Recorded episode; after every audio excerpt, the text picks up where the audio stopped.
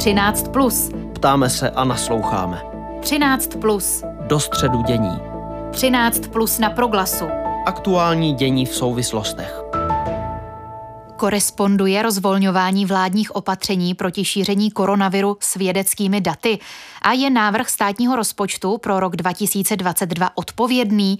Tyto dvě otázky stojí v centru pozornosti pořadu 13+. Plus. U jehož poslechu vás vítá Aneška Jakubcová. Dobrý den. Dnes naposledy se při vstupu do restaurací, hotelů, kin či divadel lidé musí prokázat takzvaným dokladem bezinfekčnosti. Od zítřka do nich znovu mohou také neočkovaní či lidé, kteří COVID v nedávné době neprodělali.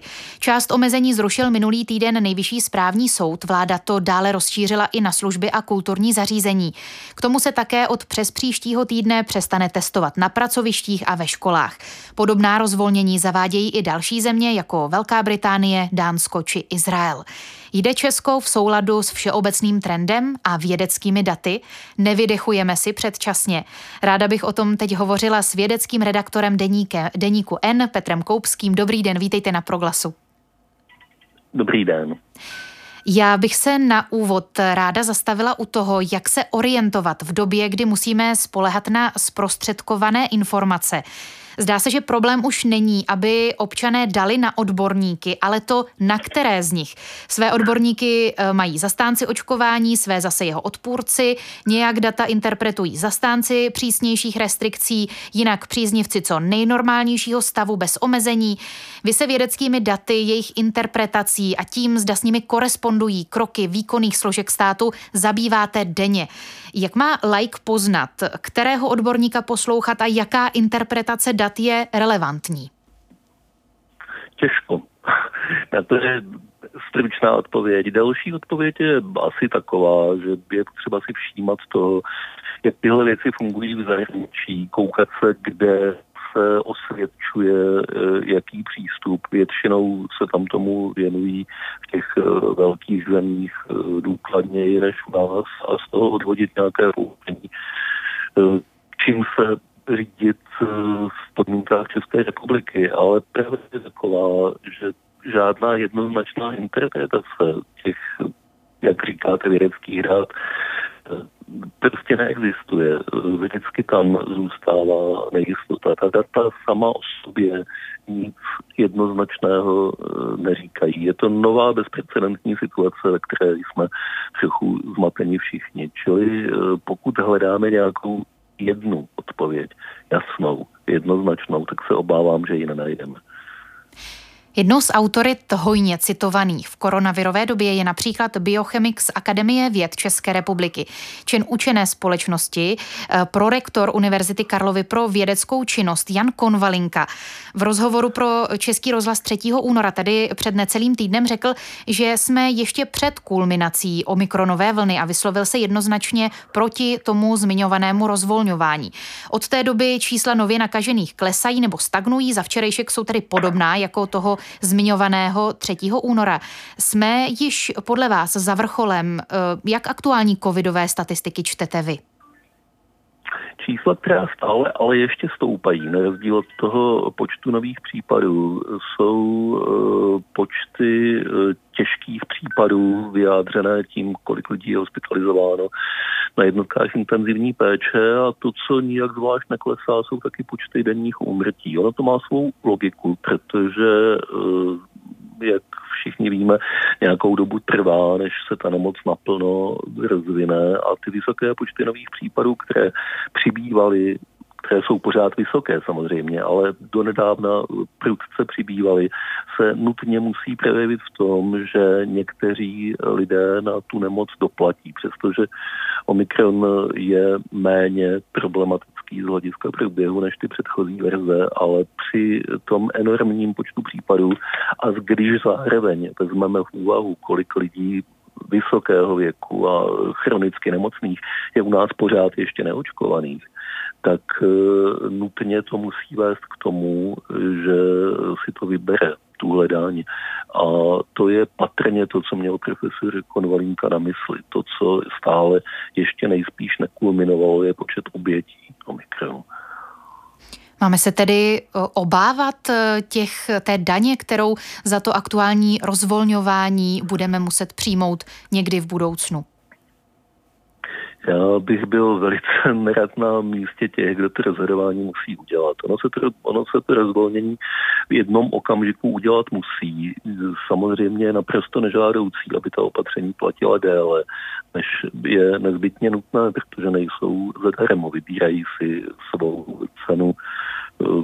jak na zátěži společnosti, řekněme, naš, našich pocitů, našeho uvažování, tak velice objektivně na ekonomických výsledcích. A e, tudíž odkládat je e, by nebylo moudré a zároveň je nemoudré zrušit je dřív, než e, je to oprávněné. A najít odpo- objektivní odpověď na tuto otázku je v podstatě nemožné. Čili e, nezávidím těm, kdo to rozhodovat musí. Kdybych byl na jejich místě velmi nerad, tak právě v těchto dnech bych taky zvažoval, jestli už všechno odvolat nebo ne. Možná bych byl o trochu opatrnější v tom smyslu, že o několik týdnů, než jak to rozhodnutí padlo, ale teď někdy k němu dojít muselo. Rozumím. Do jaké míry podle vás, pane Koupský, mohla eh, současné rozvolňování anebo vůbec tu náladu ve společnosti ovlivnit eh, skutečnost, že Omikron se často interpretuje jako horší rýma nebo v uvozovkách chřipečka, tedy že podle dostupných dat není tolik nebezpečný jako předchozí varianty. Jak je to tedy ještě vlastně i s tou chřipkou? Ona to není tak nevinná nemoc. Chřipka určitě není nevinná nemoc. My vlastně jsme se nikdy chřipkou jako společnost nezabývali ani zdaleka do takové hloubky, jako se zabýváme covidem. Kdyby takový rozbor existoval, tak bychom z ní asi měli větší respekt a možná bychom vůči ní taky vyhlašovali nějaká opatření. Na chřipku podle dosavadních statistik každý rok při každé chřipkové vlně Eh, zemřelo v Česku několik tisíc lidí a to číslo je velice nejisté, protože na chřipku na rozdíl od covidu se nikdy nedělali testy, aby potvrdili, kdo opravdu v sobě ten virus má, kdo tudíž umírá nebo je těžce nemocný v důsledku chřipkového onemocnění. Takže chřipečka není moc uh, dobrý uh, nápad označení něčeho, co není něčeho, co není vážné. Trochu taky máme všichni ve zvyku jakékoliv nachlazení označovat za chřipku, což není pravda. Chřipka je přesně definovaná virová nemoc. A mm, zkrátka dobře, já si myslím, že eh, tahle dvouletá zkušenost s covidem povede k trochu jinému přístupu k, i k chřipce a ke všem virovým onemocněním obecně. Že možná z nich začneme mít větší respekt a možná taky začneme, což by bylo pěkné, racionálně uvažovat, eh, jak se jim vyhýbat a co se proti ním dá dělat, včetně očkování, včetně vývoje lepších vakcín, než které byly dosud. Pojďme se vrátit eh, k tomu srovnávání s jinými státy. Protipandemická opatření se v těchto dnech ruší také v jiných zemích. Eh, my následujeme jejich příkladu ve srovnatelné výchozí situaci nebo alespoň s těmi limity, s jakými se eh, dá počítat, a nebo jsou ve hře nějaké faktory, které nám znemožňují to srovnávání? Ten hlavní rozlišující faktor spočívá v tom, že do většiny západoevropských zemí ten Omikron přišel dřív, často o několik týdnů i o měsíc dřív, když mluvíme třeba o Dánsku nebo Velké Británii, tak tomu tomu tak je. A tím pádem trval o měsíc déle a tu vlnu nejspíš už mají opravdu za sebou, přestože v žádné z těchto zemí se zatím výrazně neprojevil ten pokles kritických ukazatelů, to znamená e, počtu těžce nemocných a počtu úmrtí. Přesto rozvolňují, protože protože ten počet nových případů už klesá a e, cynická, ale zřejmě pravdivá úvaha říká, že těm, kdo jsou na tom teď vážně, kteří jsou v kritickém stavu, tak už jim to opatření stejně nepomohou. Z tohoto hlediska eh, je to srovnání možné a eh, je potřeba ho ale upravit o ten časový rozdíl. No a Druhá věc je, že každý stát počítá nové, počty nových případů, počty nakažených po svém, každý stát jinak testuje, jenom na základě testů víme, nebo odhadujeme, kolik těch nových případů je. A tím jsou ta mezinárodní data často velice nesrovnatelná, velice pochybná. Ale s tím se nedá vůbec nic dělat. Tohle platí po celou dobu pandemie a uvědomovat si to, že všechna data, která máme v rukou eh, o pandemii, jsou sporná, je asi základ uvažování. Proto jsem taky na začátku říkal, eh, despektem eh, ta vědecká data, že něco vypovídají. Nejsou tak docela vědecká a sama o sobě bez důkladné interpretace a kritické interpretace nevypovídají nic. Ano, s vědomím těchto limitů, dat, o kterém mluvíte, jaký vývoj pandemie vědci předpokládají, jaký vývoj předpokládáte na základě eh, jejich eh, závěrů vy? Přijde po deltě a omikronu další varianta, jak je pravděpodobné, že nás opět potrápí některými novými vlastnostmi? Z krátkodobého hlediska se na tuhle otázku dá odpovědět celkem jasně. Vlna Omikronu opadává a přichází jaro. Z Loňska víme, že teplejší počasí viru nesvědčí, čili z obou těchto důvodů se dá očekávat, že situace se zlepší a že zřejmě až do podzima zůstane docela dobrá, docela přijatelná. Co bude dál, to neví vůbec nikdo a pokud to někdo tvrdí, tak je to velmi odvážné a řekl bych neopodstatněné protože eh, virus bude mutovat dál, to je v jeho vlastnostech, to je přírodní zákon. A není žádný přírodní zákon, přestože si to hodně lidí myslí, že by nutně musel mutovat k méně škodlivým formám. On může z tohoto hlediska provést naprosto cokoliv, mutace jsou náhodné. Čili eh, jak jaký bude vývoj onemocnění dál, do jaké míry nás bude chránit eh, imunita získaná, ať očkováním nebo proděláním dosavadních firm nemocí proti těm případným příštím variantám, to prostě nevíme, to, to neví nikdo. Říká Petr Koupský, vědecký redaktor deníku N. Já vám děkuji za rozhovor, za váš čas pro vysílání proglasu. Ať se vám daří naslyšenou. Naschledanou. 13 plus na proglasu. Aktuální dění v souvislostech. Dnes se jedná o rozpočtu České republiky na rok 2022, v němž zatím stát hospodaří v rozpočtovém provizoriu. Ráno se sešla tripartita, nyní rozpočet na svém zasedání schvaluje vláda Petra Fialy. Návrh ministerstva financí, které vede Zbigněk Stanjura z ODS, počítá se schodkem 280 miliard korun. Předchozí vláda Andreje Babiše počítala se schodkem o necelých 100 miliard vyšším. Rozpočtová odpovědnost byla jedním z témat nyní vládní koalice spolu v podzimních sněmovních volbách a je to také téma, které jako poslanec a svého času ministr financí komunikoval Miroslav Kalousek. Dnes řadový člen TOP 09 a člen správní rady VZP. Pane Kalousku, dobrý den, vítejte ve vysílání Proglasu. Dobrý den, děkuji za pozvání. Mluvíme o rozpočtové odpovědnosti. Do jaké míry je tedy návrh státního rozpočtu pro rok 2022, tak jak je teď na stole, odpovědný? No, je to maximum možného vzhledem k času, který na to vláda měla, protože ona nemů, neměla čas eh, řešit takzvané povinné výdaje, které jsou bohužel v rozpočtu dominantní. Šetřila mezi těmi nepovinnými výdaji, kterých nebylo víc než 400, maximálně 420 miliard korun. Takže ona ty úspory nehledala v téměř ve dvou bilionech, ale hledala je v těch 400 miliardách, kde se samozřejmě hledají špatně. Tak a do toho, do toho vešla nutnost nových nepředpokládaných výdajů spojených s inflací, například mimořádná valorizace, eh, například řešení energetické chudoby. Takže ten výsledek je, opakuji, maximum možného. Na výdajích celkově vláda ušetří oproti původnímu rozpočtu 34,5 miliardy a díky inflaci bude mít vyšší příjmy zhruba 62,2 miliardy.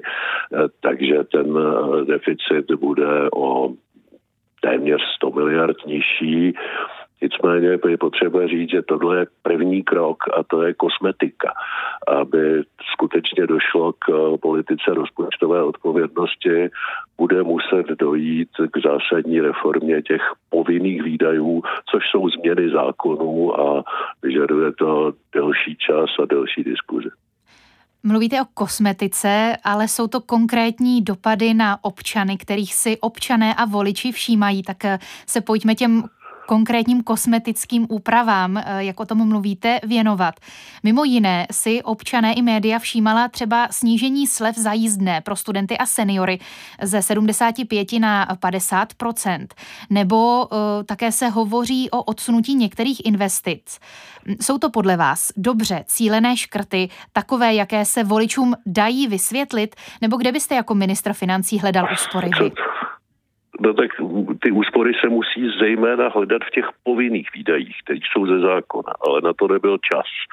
To znamená, tady vláda chtěla jasně říct, že přichází politika rozpočtové odpovědnosti, že se nemůže utrácet tak bezhlavě. A konec konců týkalo se to výdajů, se kterými současné vládní strany, když byly v opozici, nesouhlasily.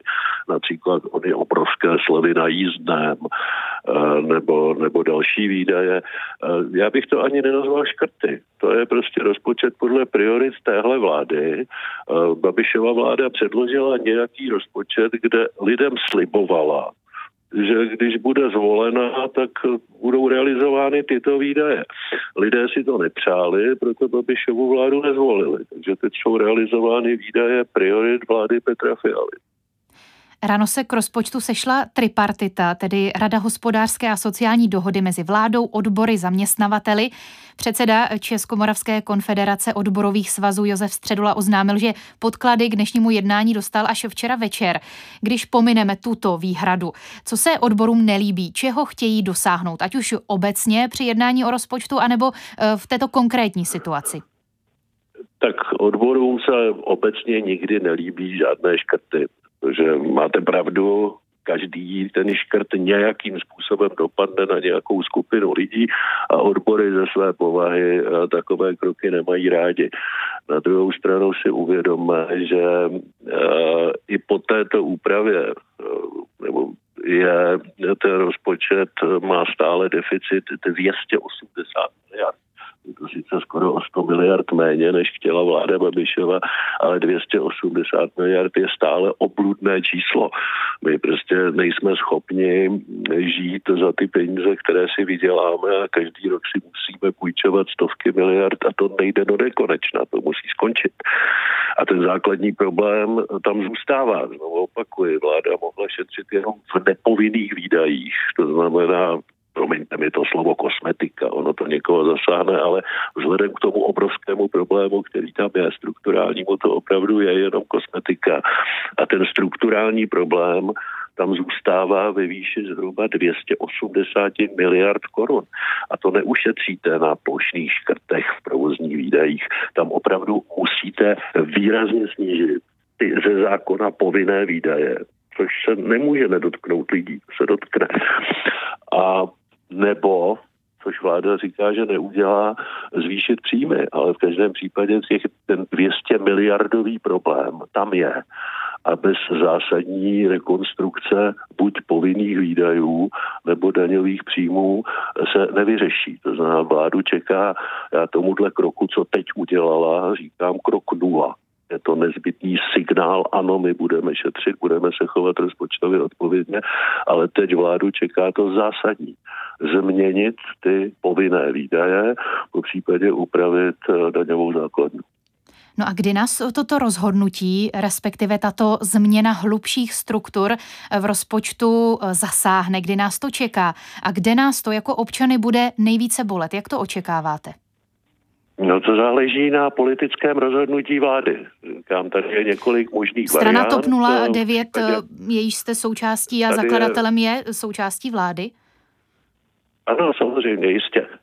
A to pro 09 zcela jistě přijít na to jednání půjde se svými prioritami, tak jako ostatní strany a jsou, jsou jenom dvě možnosti buď se, buď padne politická dohoda na řešení toho strukturálního problému, to znamená na ty změny zákonů, ty povinné výdaje budou nižší, nebo ta, nebo ta dohoda nebude, ten strukturální problém v tom rozpočtu zůstane a čekají nás více než 200 miliardové deficity další roky a to si podle mého názoru nemůžeme dovolit. To znamená, já pevně doufám, že k té politické dohodě dojde.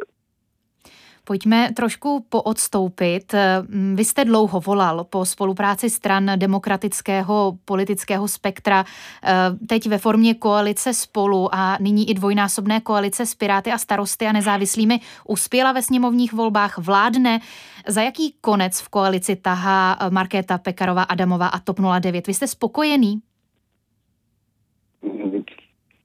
Dohodovalo se pět stran, každá na to jednání koaličních šla se s nějakými prioritami, každá si uhrála tu svoji hlavní prioritu a někde jinde musela ustoupit. To se týkalo všech pěti stran a já jsem především spokojený, že dosáhli té dohody a že spolu vládnou, protože to je bylo to nejdůležitější. Takže ano, já jsem spokojený s tou dohodou, tak jak byla učiněna. Také jste zvažoval kandidaturu na prezidenta. Došel jste k tomu, že touto cestou nepůjdete. Proč? Já jsem to poměrně eh, obšírně důvodnil ve svém rozhovoru pro sobotní právo, když to velmi zestručním. Nechal jsem si udělat celou řadu analýz, vedl jsem konzultace s politologie a politickými marketéry a z toho jasně vyplývalo, že šance na absolutní úspěch je nulová, že bych vedl zápas o, druhý, o druhé až osmé místo. A v tomto případě jsem v tom zápase o druhé až osmé místo velký smysl neviděl. Navíc vzhledem k syrové ekonomické realitě, která souvisí s obrovským zdražováním energií, jsem ztratil naději, že kampaně na prezidenta republiky bude vedena zejména na téma, jak jinak by měl být vykonáván úřad prezidenta. Bude vedena na tématech, které bude lidi nejvíc trápit. To znamená zdražování ceny energií, což je agenda, se kterou žádný prezident nemůže vůbec nic udělat, protože to nepatří do jeho pravomocí. Hmm. Nicméně, kdo bude chtít vyhrát, bude muset určité části společnosti slibovat, že s tím něco udělá. To znamená, bude muset rezignovat na realitu a slibovat nesplnitelné. A to není disciplína, kterou já bych uměl a chtěl bych se jí učit. Přece jenom nechybí vám ty politické střety s Andrejem Babišem, řečnické, eh, převahové? Věci, po které se mi z té politice stýská, jsou věci, které se mi opravdu nestýská a po, jedna z věcí, po kterých se mi nestýská, je diskuze s Andrejem Babišem, protože diskuze s Andrejem Babišem to je stejné jako hrát šachy s holubem holub rozhází figurky, podělá šachovnici a pak se naparuje jako vítěz. Ještě eh, poslední otázka k prezidentským volbám, řekněme ideová. Jak se díváte na pragmatický postoj, který se teď objevuje, kdy um, si místo otázky, kdo by byl nejlepším prezidentem, opozice klade spíš otázku, kdo má největší šanci porazit Andreje Babiše. Je tohle to ta správná motivace? Tak uh, je jasné, že si řada lidí klade otázku, koho postavit, aby byl vítěz proti populistovi s neomezenými zdroji, který se nebude ostýchat hlad. To znamená, kdo bude opravdu ten nejlepší možný prezident. Já pevně doufám, že, že takové jméno že se s takovým jménem potkám, zatím sleduji ty, kteří se do té soutěže s největší pravděpodobností přihlásí. Uvidíme, jak se budou projevovat v kampani. Zatím nejsem připraven někomu z nich vyjádřit podporu, ale snad, snad se někdo takový objeví. Člen TOP 09, svého času ministr financí, dnes člen správní rady VZP Miroslav Kalousek, byl hostem a Proglasa pořadu 13+. Eh, díky za to, díky za váš čas, ať se vám daří. Naslyšenou. Já děkuji za pozvání. Ještě upřesním, že tento rozhovor vznikl před koncem dnešního jednání vlády. Nyní už je jasné, že rozpočet jednomyslně schválila a ten teď musí projít poslaneckou sněmovnou. V prvním čtení by ho měla projednávat 18. února. Rozpočet chce vláda ve sněmovně odhlasovat do konce března tak, aby podle něj od dubna stát mohl hospodařit a vystoupit z rozpočtového provizoria.